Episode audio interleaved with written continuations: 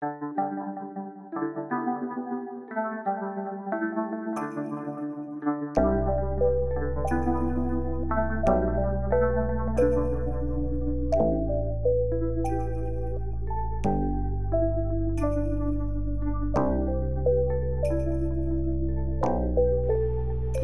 Happy New Year.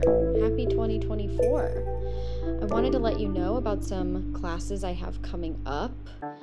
Have the five week Boundaries and Consent for People Pleasers. It's back.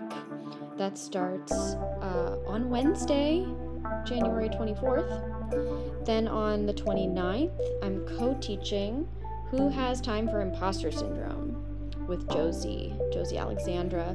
That's for artists, creatives, entrepreneurs, people who want to get into a sort of speed dating style, meet and greet, practice your pitch with other people in the same boat.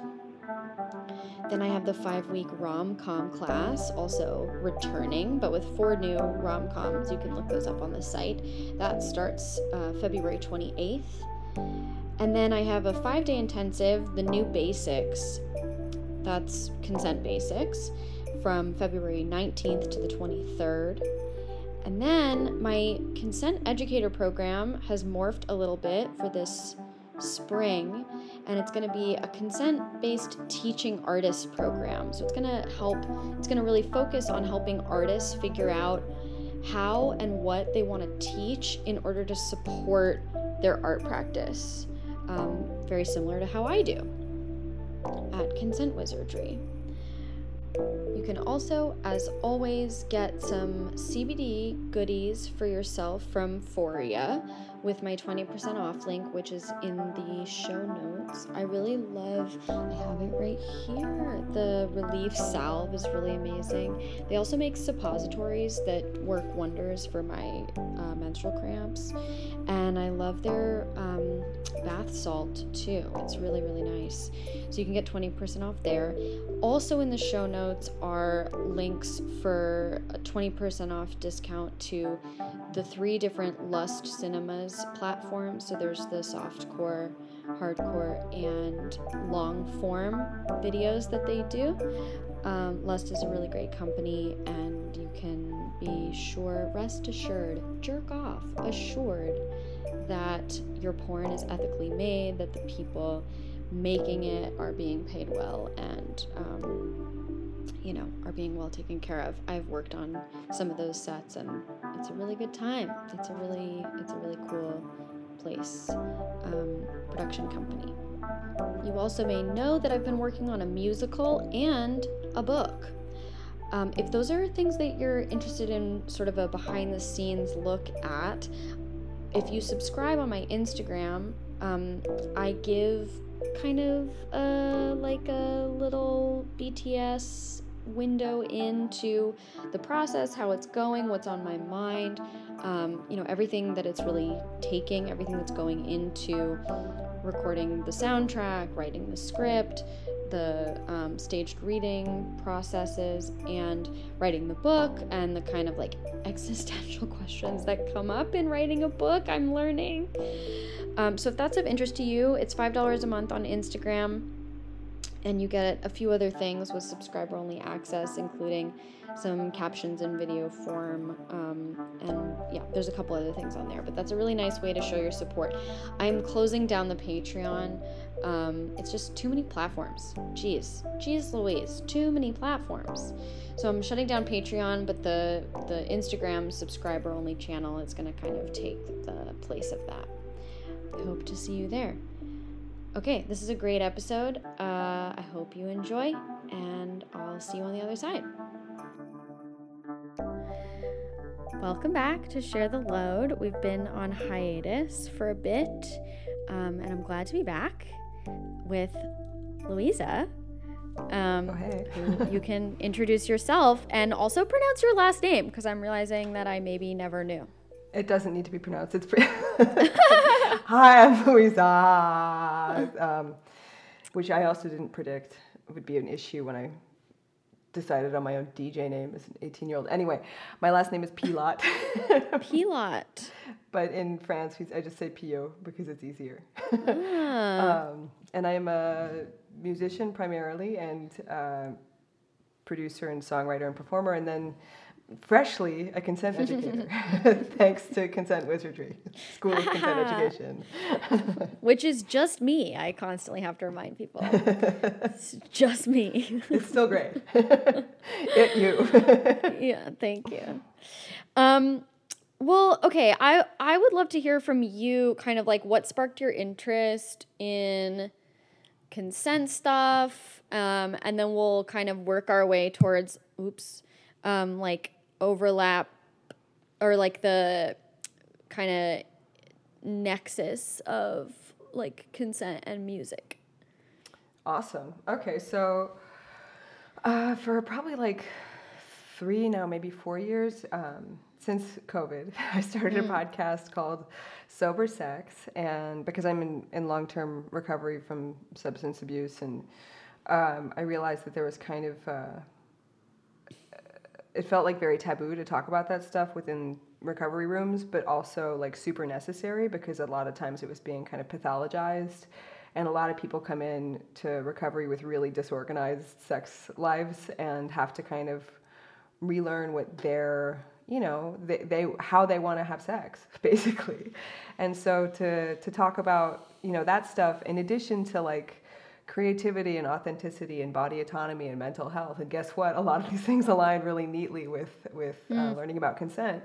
And so I think I stumbled upon your work via Instagram and then like listened to the podcast. Oh my God, we're here now. and, um, and yeah, and, and had you on the show and was really um, there was a moment when like one of the kind of standard questions that we, we use is like the lightning round question is like what do you love I think after um, you know talking about consent and like embodiment for over an hour, you said like I love my body, and I was like very huh. impressed. Yeah, just because like you talked about you know like a lot of kind of physical challenges, and then also this like deep respect for your your body and what it would tell you and how to listen to it and like I wanted what you had, you know, because hmm. like I've had a history of disordered eating, and I think, you know, obviously um, embodiment and, and consent are very challenging for people who have struggled with both, you know, eating disorder and drug addiction because it becomes super confusing, you know, if you stop listening to your body, at, you know, whenever you start using or whenever you start starving or whatever. Yeah. So, yeah, I was really curious about what you had to say about that. Wow, I don't remember saying that. I mean, I now that you say it, I I vaguely do, but that's amazing. Um, you know, when I was when I was so sick, I remember thinking like I mean, first of all, I was misdiagnosed with anorexia countless times. Um, and like anyone who's been listening for a while, you know, to this show or like following along with me, um, knows that like it turned out I had five different diagnoses that had never been diagnosed. Um, I like went through really extensive treatment, started to get better, and then got a bonus round, which was the tapeworm. Um, and so I think I I didn't I wasn't anorexic, but I did develop disordered eating. Like all this food was making me sick and I didn't know, but my body knew. So I was like resisting eating. I was, you know, essentially starving myself or, or, like not eating until I absolutely couldn't stand it anymore. And that was just this like cycle that I was in. And I remember thinking like, I com- I totally see both the correlation or the causation between like undiagnosed chronic and autoimmune illness and eating disorders slash OCD mm-hmm. and addiction because I, I started to wonder like how many people with undiagnosed autoimmune disease are self-medicating with opioids and ODing.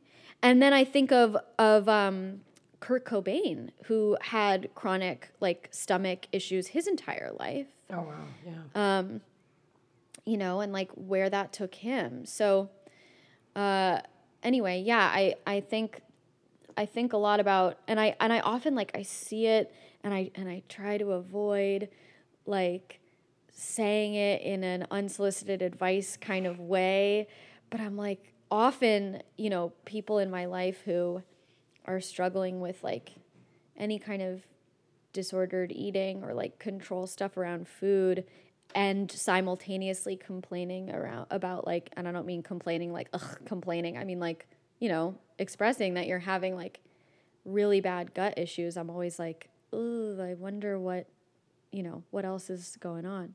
Yeah for sure and also, I mean, I think it's just like my stuff was very much around like exercise bulimia and overtraining, mm-hmm. and and so this idea of and I, it, as that has healed, like ha- having to do work on kind of becoming an ally to my body, you know, and not yeah, yeah not kind of abandoning it, not forcing it into like. I was very moved by the way you kind of articulated like your respect for your body as an instrument of like intuition mm-hmm. and decision making and i was like man that's like i want to know more about that you know i want that kind of fluency with it. And so mm. that's kind of um like a, a, kind of a spiritual path to uh 100% to this work? Yeah. 100% i mean i think that's something that like you know, it, it's like one of those strange things where it's like I, I kind of don't talk about it on the surface, but like at a certain point, you do get to this like wall where it's like on the other side of this is this like huge spiritual like world. And you can stop there if you need to and a lot of people do. But like the more that you do the more that you get into consent in this way of like you know looking inward and learning to listen to your body and stuff like at a certain point i really had to go well i guess i guess god you know yeah. like okay. For sure. And it's cool too because i do think it intersects with the recovery aspect because you know like 12 step is very much about a spiritual experience right? But yeah. this um like I was listening to, I was saying earlier, I was listening to a fourth step today, which is where somebody, like, or a fifth step, I guess, where somebody reads you their fourth step, which is basically a searching mm. and fearless moral inventory of, like, uh, of every resentment and every fear and every weird sex thing. it mm. sounds quite culty when I explain it like that, but like so much of the stuff is just like not listening to one's own gut, like not trusting one's intuition. Yep. You know, like that's kind of the genesis of so many of these resentments and so many of these wounds and so much of this trauma.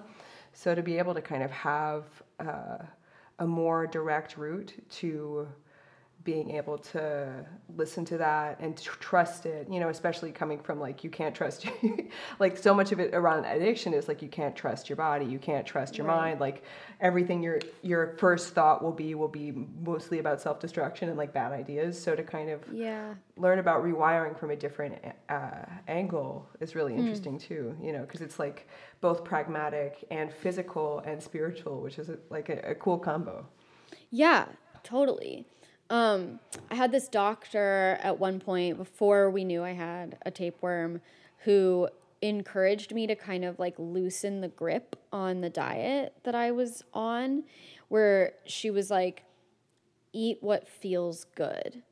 And I, you know, all this like fear flooded over me because I was mm. like, but we don't know what's going to happen if I do, you know. And, um, but I kind of had this, uh, I don't know, like a minor epiphany where I was kind of like, eat what feels good is is distinctly different from eat whatever you want.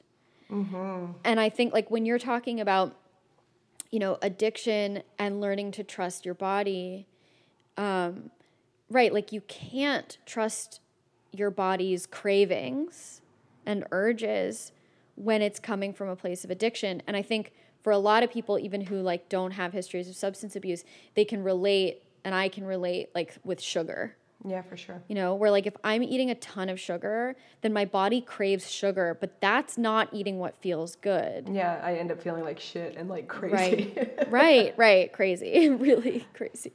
Um, but yeah like kind of being able to parse out the difference between like a fuck all approach to like you know fucking party.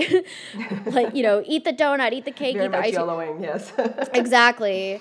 Um, well, you know that the one side of YOLO, not the other side of YOLO. Ah, The one one side being Once. like, right, you only live once, so fucking party, versus you only live once, so like do it well and with care and like you know. Um, I've But- never considered that angle of YOLO. Oh yeah, I'll take it with me. Yes, thank you. there's two sides of YOLO. Um, the YOLO coin. My biography. Uh, what I would, the two sides of YOLO. That's great. I love that as a autobiography title. Um, okay, I would, you know, we're two musicians in here, like consent nerd musicians. So I would really love to spend some time nerding out with you about music. oh, I can't wait. I'm very excited. Okay. Well, so let's let's start with the like when you think about the connection between consent and music, what do you think of? Well, I mean, I feel like it might be premature to talk about this project that I'm working on that I'm really excited about. So it will let's table that for now. But um, Okay. I feel like it was kind of in the process of taking the consent educator course that I really was like, oh fuck, like all of my songs are about consent. Uh-huh. Uh-huh. like, oh no. I mean, it was good because I was like, wow, this tracks because it's about kind of like embodiment, rape culture, like uh, self betrayal, like these kind of big themes in in my songwriting are very linked to consent and about like what it feels to override that and what it feels like to honor it, like and and it it's really exciting because I think the last last record was about like um, sex and death, and this one's about um, like kind of grief and liberation, which are kind of just like the step Ooh. beyond, right? Yes. So to have a space of like being able to perform that, I think as like a, you know so much of the the like sneaky spiritual side of your stuff is about uh, ritual. Yes. you know and to be able to have like essentially a communion around these ideas is really like what a what a great thing to kind of be able to participate in and to offer others because i do think it is revolutionary ideas you know Yeah. Yeah. Have you noticed any changes in like your creative process through learning about consent? that's an interesting question i mean i think it's almost it's more linked to the business side almost because i'm like it's uh, much more intuitive when working in collaboration or saying yes or no to, to to gigs or whatever. But then i wonder about i feel like again like the the confident aspect is very is very crucial. Like to be able to be like um, kind of grounded in a confidence that allows me to make to have discernment i think that that's been a really big thing creatively about like showing up to a space and being able to kind of do good work and trust that work and trust being a channel kind of Trust being a channel. I, i'm curious as to your experience Yeah.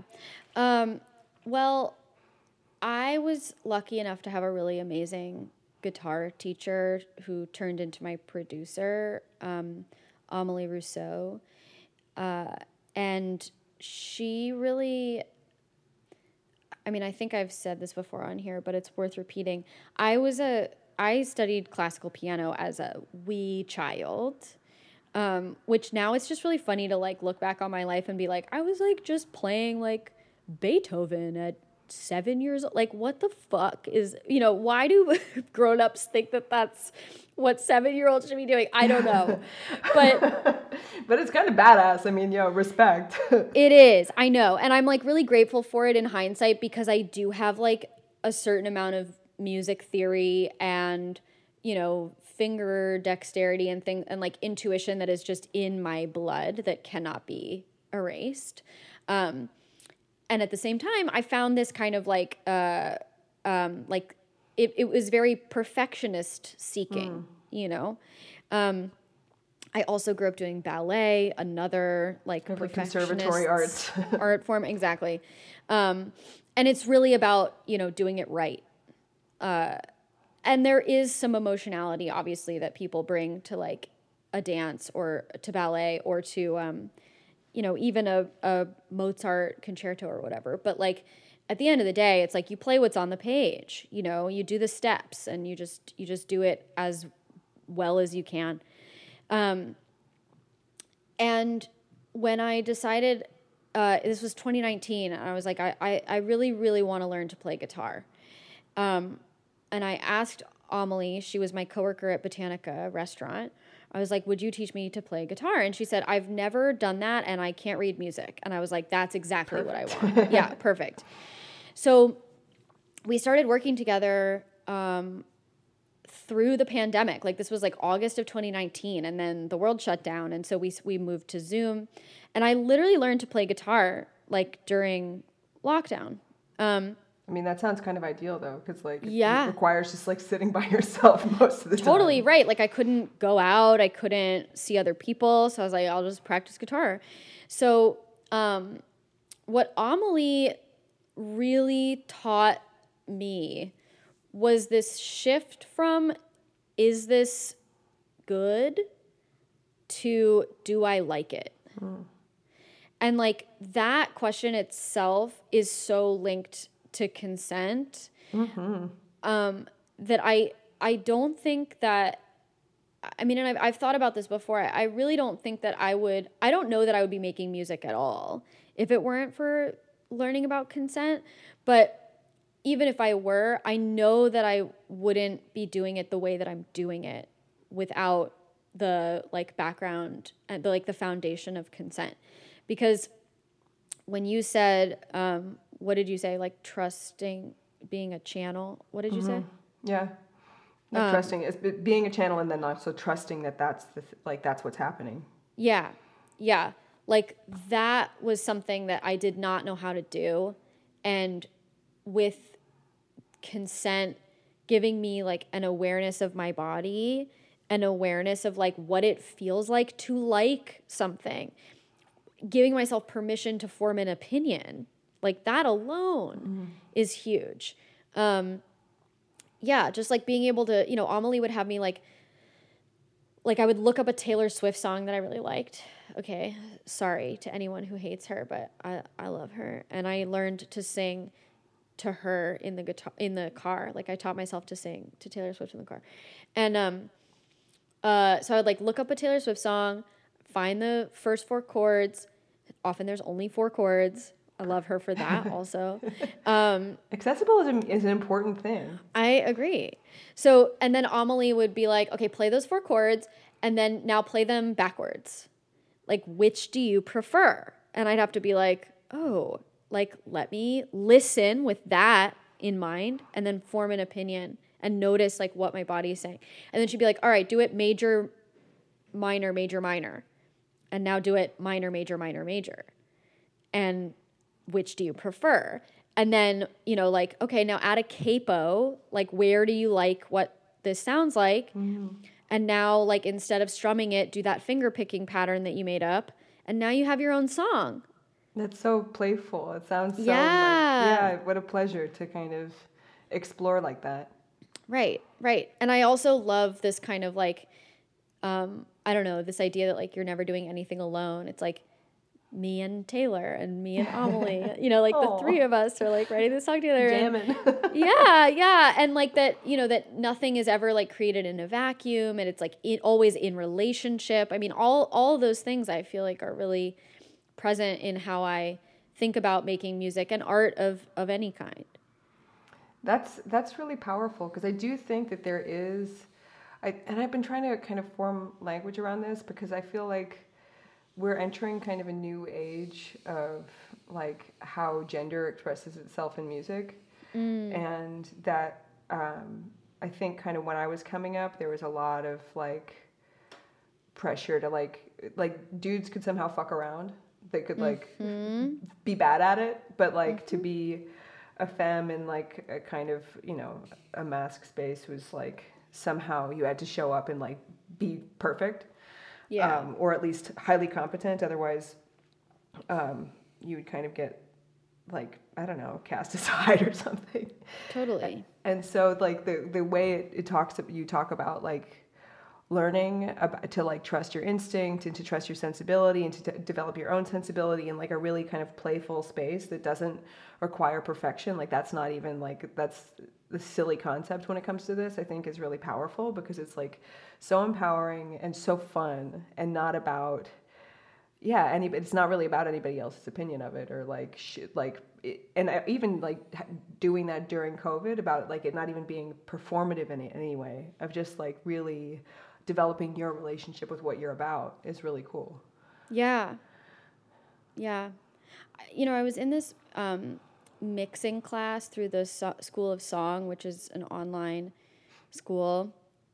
Um, and I, I'm just thinking of like what you said about, you know, this like a sort of male dominated space and like feeling like there's not a lot of room to like play. I mean, consent, I think, has also, and I wonder how you feel about this, but like has given me so much more uh, comfort in failing um, and like coziness you know i'm like friends now with my embarrassment. You know like i like I, there's things that like the first ep that i put out a couple years ago like i now cringe with embarrassment. And i knew then that i was going to cringe with embarrassment and i did it anyway. Um so like that i feel really like cool. yeah, like consent has allowed me to be like, I know that I'm going to get better at it if I do it again and again and again. So I'm just going to let myself be embarrassed for a while. Yeah, I mean, and, and always like try, like knowing, and I, I tell this a lot to people who are like, "What's what's your suggestion for like starting producers?" It's like there will always be a distance between where you start and where your taste level is. Yeah, that's And, that like- Ira Glass quote. Yeah, That really great. I love. Thank you for shout out this American Life friend of pod. Yeah. Ira um, Glass, come on the show. No way he's ever going to go the show. Somebody, I know that some of you, some of you, Someone listening loaders. knows knows Ira Glass. Producer. Absolutely. a Yeah. producer at, at, at NPR. Anyway, I digress. But that is a fantastic quote, and like it's so useful, and like to be like, oh, this is. It's not going to be great at first, and like that's p- kind of a holy part of the process. Yes. You know, like Yes. s- to suck at something and do it anyway. I think is like one of the like sickest things. Like I'm obsessed with this band. Totally. Super. I don't know that. They're so great. I highly recommend anybody listening check it out. But like everything is like pushed through. It's all songs are ninety seconds, and they're all like every instrument is through the same fucked up chorus pedal. So it sounds like like aliens being goofy. It's like amazing. It's so weird, and like. I just I'm so it's like the most exciting thing I've heard in a long time because it's so far from anything like Mm-hmm. conventionally good and it's fantastic. Do you know Shout do you know the Shags? The Shags, I don't. I'll write Yeah. that down though. Okay, so my like family friend who's been working with my dad for years, Joy Gregory, um, who also uh, she's never gonna listen to this, but I she just gave Shout me out notes on- Joy. yeah, Joy, come on the show. I'm kidding. I love Joy. Um, Joy gave me amazing notes on my musical. She came to the reading in New York in November, and she really like in 20 minutes like elevated the shit out of the show. So I'm like really excited to do rewrites. But the point is, she so the Shags was a real band, I think in the 80s or 90s, and they couldn't play any instruments, but they wanted to start a band. There, I think it was three girls. I hope I'm not fucking this up. But anyway, you can look Start up the Shags. lore. Yeah, it's a real band and they couldn't play instruments and they wanted to start a band. So they did and they made amazing like grunge pop garage, you know, the simplest like and it's so endearing, it's so charming and it's rock and roll like it's fucking rock and roll. And they they just were like we're doing this. Uh, that audacity to me is like that's so much of it. It's like just just just do it just do it you want to do it just do it. That's so rad. yeah Ultimate respect also because I feel like I've been so straitjacketed by my own like need to be like good or cool or perfect. or like ugh. commercially viable I mean, not really. That's not like that's of no interest to me.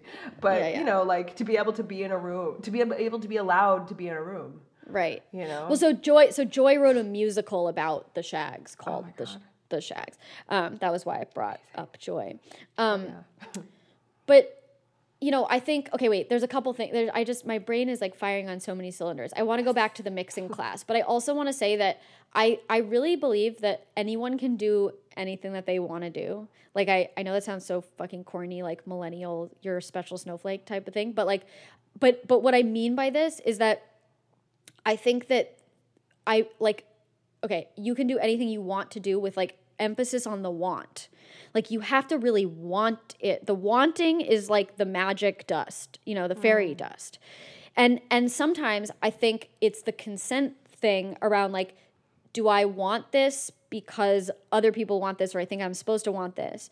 Or do I want this because I am a channel and there's mm. like something telling me that this is what I want? Like this like real deep desire. And when you have that desire, I think you really can do it. You know, there's a million things in the world that I don't want to do, and I don't even think about them because I don't want them. Mm-hmm.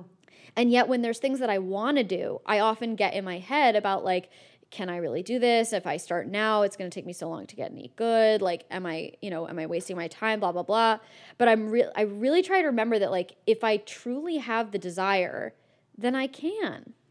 Yeah, I mean, and also that some like somehow it's going to kind of be possible. Like, there's not even a, really a question. I mean, I'll relate with my own experience that like I got sober when I was 20 years old. Wow. and I was being, I was DJing since I was like 18, 17, 18. And um, I was convinced that I was put on this earth to be a DJ, even though I was also a terrible cocaine addict. Mm-hmm. And everybody around me was like, "Please do not. Like, can you do literally any other fucking job? Like in the like you, we would support you being a stripper. Like literally anything else. DJ." And I was like, "No, this is my path." like it was the only thing I like that I was ruthlessly adamant and like obs- obsessed about and like somehow it, like I understood that the bargain with the universe is that if I stayed yes. sober and like put that first that I could that this would come. And the, crazily enough it fucking happened. Yeah. You know? And like, yeah. that's my life you know? Like that's what happened that's what I'm due for living. Yes. Well and you knew like you knew even at that age and even with as much you know noise as yeah, like pushback. It's okay. Yeah yeah even even through the noise of cocaine like you were able to hear that that call. Well and to discern i think what you talk about too is like this discernment of like is this as you say like is this mine because of like an ego reason? Is it mine is it do i think it's my path for kind of superficial reasons or am i am i connected to something that like will right. bring me to life in a different way right yes okay you're reminding me of my dear friend from kindergarten who like when we were kids um you know she didn't want to be an actor she wanted to be a movie star and she didn't want to be a musician or a singer she wanted to be a pop star so like that to me feels like the kind of uh, this is what I'm supposed to want mm. versus like a love of the craft, right? And like she went through conservatory as an actor. And I think eventually she did really find a love for acting, but that was secondary. Mm-hmm. And now she's a badass lawyer and like loves yeah i mean and she's she's amazing she's like fucking killing it she's like working in reproductive rights and and i mean i seriously think she could be like on the supreme court one day um but you know the point being like i think there's a lot of ways that we kind of internalize this stuff that's around us that like that says you know i want to be on the cover of vogue and not like why do you want vogue to want you on the mm-hmm. cover you know what i mean like yeah, that sure. type of thing or like i mean i guess like how do you want to spend your life? Yeah. you know, like, yeah.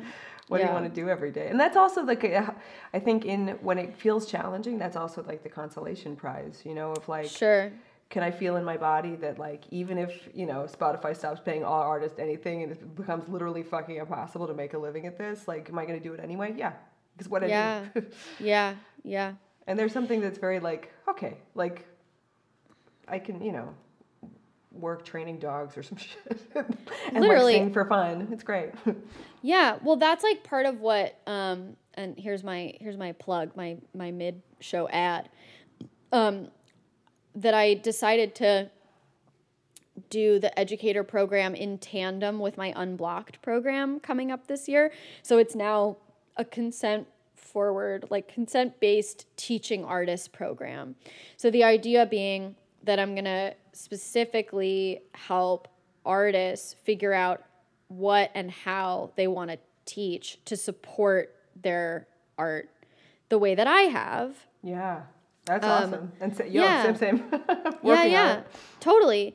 And like, you know, to what to your point, like I'm never gonna stop. First of all, I've made zero negative, many negative dollars, thousands and thousands of negative dollars on my music, but I'm never gonna stop picking up a guitar. You know, like I'm never gonna stop singing. I'm never gonna stop making music. Um, so yeah, it's just a matter of like figuring out how to make that sustainable for me because goddamn, it's fucking expensive. Totally, but that's really beautiful because I think also like facing that reality and being like, well, maybe this isn't the path to stardom that I've, I had hoped it would be, but like, I, I, I again, like I'm gonna show up for it anyway because I love it. like, yeah. it's a, you know, it, it can it can be challenging for the ego for sure, but it's also kind of like a helpful, like rooted grounding thing that you're like, oh, like my body's good with that, you know? Yeah. Yeah, I love screaming. Totally. right. Never gonna stop screaming. Never gonna stop screaming. It's like my the love of my life. yeah. okay, wait. I want to go back to this mixing class real quick because Yes. I I feel like this, you know, what you were talking about around gender like really came through and I think there's also this question of like is it coming from the outside or is it coming from in me?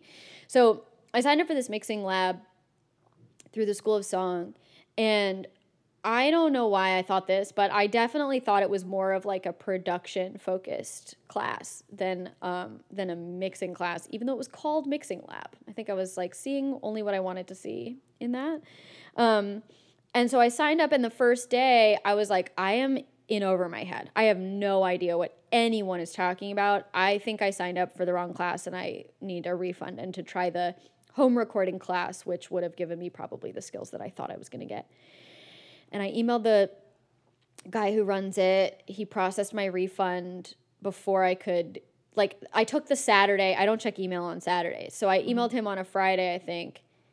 And then by Sunday, I was like, wait a second. I've been thinking about this class so much that I know that I learned a lot, even though a lot went over my head. And so like Sunday morning, I pulled up my my email to to say like actually I'm going to stick it out. I'm really going to try, and he had already refunded me, so I had to re-sign up. And Just pass the money back and forth until you yeah, die. exactly. Right. And then like the but the like processing fees just keep taking people's money out of it, so it's like just re- depreciating in value. It's two measly two hundred dollars. So okay, so like I really went hard on this class. Like I was watching hours of YouTube videos on like compression and like buses and sends and like all this stuff in Logic. And and I was learning so much. And every week I was in over my head and I was like, all right, here we go. Like I'm gonna use the week to like figure out what the fuck anyone was talking about. And That's so there were awesome all of you. thank you. But there were so there were like these Q and A sessions between the classes, and uh, the chat was very active the whole time. And I decided that since I had like what what kept what kept happening was that I would have a question come up that I wanted to ask, but I was afraid people would think I was stupid. So I wouldn't ask it, and then five seconds later, someone else would ask it. And often it was someone who had seemed incredibly knowledgeable about all this other stuff. And I was like, okay, maybe I'm It not so stupid. question. Yeah. Exactly. And by the way, and this is like really important, on this Zoom, in this Zoom room, you know, 25 people on each screen, and then you like scroll, scroll, scroll to the side. Everyone was identical. It was like nearly all cis white men wearing beanies in their own bedroom. like indoor beanie wearers. Um, some of them had some some cool mood lighting. I'm sure. Some of them have gamer chairs. Yes. Yes. Yes. Some of them had guitars behind them. Some of them, you know, Pros. had yeah.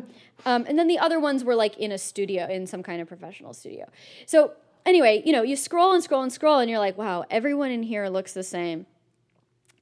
And what ended up happening was that I I just started to like shamelessly ask every question that I could possibly that I needed an answer to, and I discovered probably not surprising to you that so many of the people in this class were thrilled and happy to answer these questions for me. And I would end up with like seven different answers from like slightly different vantage points about like defining what LCR means and like what a bus is and like what this is and what that is. And I I literally like by the end of the class multiple class sessions I had to turn off my camera so I could cry. No. I was I was like so overwhelmed by the amount of support I was getting from strangers for absolutely no reason. And what I really identified as and I'm like getting emotional even now, like what I identified as like the thing that was stopping me from asking for what I need was this fear that the boys would think I was dumb. Oh yeah, that's ten thousand percent it. And like as you said, like the call is coming from inside the house. Like Exactly. none of the men I actually work Nope. with, which is mostly cis white dudes, oh, have ever made me feel stupid. I mean, Nope. maybe one or two, but like we don't work with them anymore. Yeah. But you know, it's like it's this. Int- then I see them like, you know, the friend who plays synths is sitting up behind the drum set and just like fucking up to like cannot play drums Right. and like i'm like man i wish i could allow myself to like be that playful or that open Mm-hmm. to failure or that willing to kind of be silly in this context and like you know it, i feel grief for like my Mm-hmm. former self for not being that that like allowing myself that you know but i think also you know within the, the music industry specifically it's like while we are working towards gender equity it's totally not there yet especially within like industrial techno so so you know creating environments where that's possible and and and talking about that level of discomfort and being like like I I wish that somebody had allowed me like I told me to allow myself, you know, yes. like liberty. Right. play. Well, and and then I feel like the call there is like for us to be able and willing to do that for other people. exactly. I Precisely. yeah, I mean I I know that Amelie feels that obligation and she's done such a beautiful job of of creating spaces like that. She does this salam jam that's like all non cis men um, are like invited to jam and there's just instruments set up on stage. And and this honestly this was like this was my first introduction to what jamming is. And she she was like i'm so glad that you have that as like the basis Yeah. of what, what you're going to compare everything else to. For and i'll also you know i feel like my my producer that I found, Ryan Pauly, like he's he's been amazing. Like he and he's saying things to me that I'm like, are you talking to me, dude? Like he's like, you're so good at what you do. Like, oh my god, that was brilliant writing. You like wrote a harmony that went like minor third, minor third, major third, and I'm like, okay. If you say so, you know, like Like, I was just screaming in my car to myself. exactly. I thought it sounded cool, but you know, so it, I I'm really very much invested in like how do we kind of break down those perceived barriers because yes, often they're there, and often they're They're internalized. c- Yeah, the calls from coming from inside the house. Well, and I think also this emphasis on like the fact that the landscape needs that, like in order to have kind of more ideas and more stories and more perspectives and more like I don't know, that just a, a richer community in mm-hmm. anything, from, whether it be mm-hmm. music or you know consent education, whatever the fuck. Like those are two not very, maybe not the best examples, but like that the the voice matters, you know, and, and I think that that's like something that's like if not like if you if if you're listening to this and you're like I'm super uncomfortable about this entire thing and I don't want to put myself out there or whatever but like your voice matters you know like mm-hmm. to have that perspective is valuable especially if you're listening to this podcast because I imagine that you're you know a low key genius interested in cool shit I think so. I think so. Yeah. shout out listeners just like nonstop like AM radio plugs You can do it. exactly Yeah. All right. Well, I I don't, you know, we ran we started late and I just want to be like mindful of time and I feel like we covered a lot of ground. So, is there anything that you want to plug? Yeah, I, I would love to plug many things.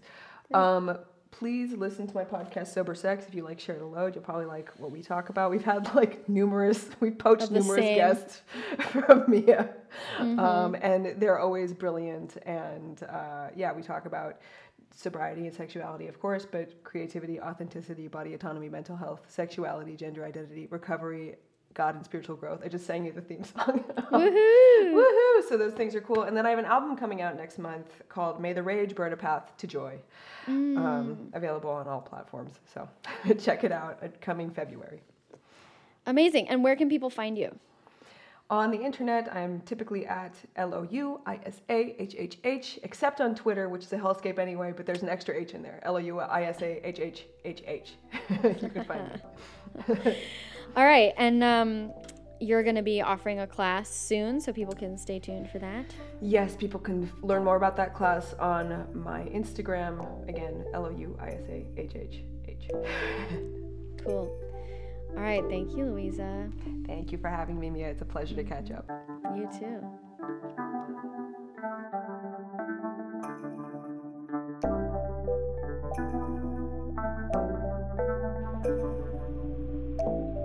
Our jingle is by Amelie Rousseaux, my amazing guitar teacher and music producer. I produced this show and did the editing and mixing, and I don't want to do it for anyone else's show. In fact, I'd really love to not be doing it for this show either. But here we are. Thanks for listening.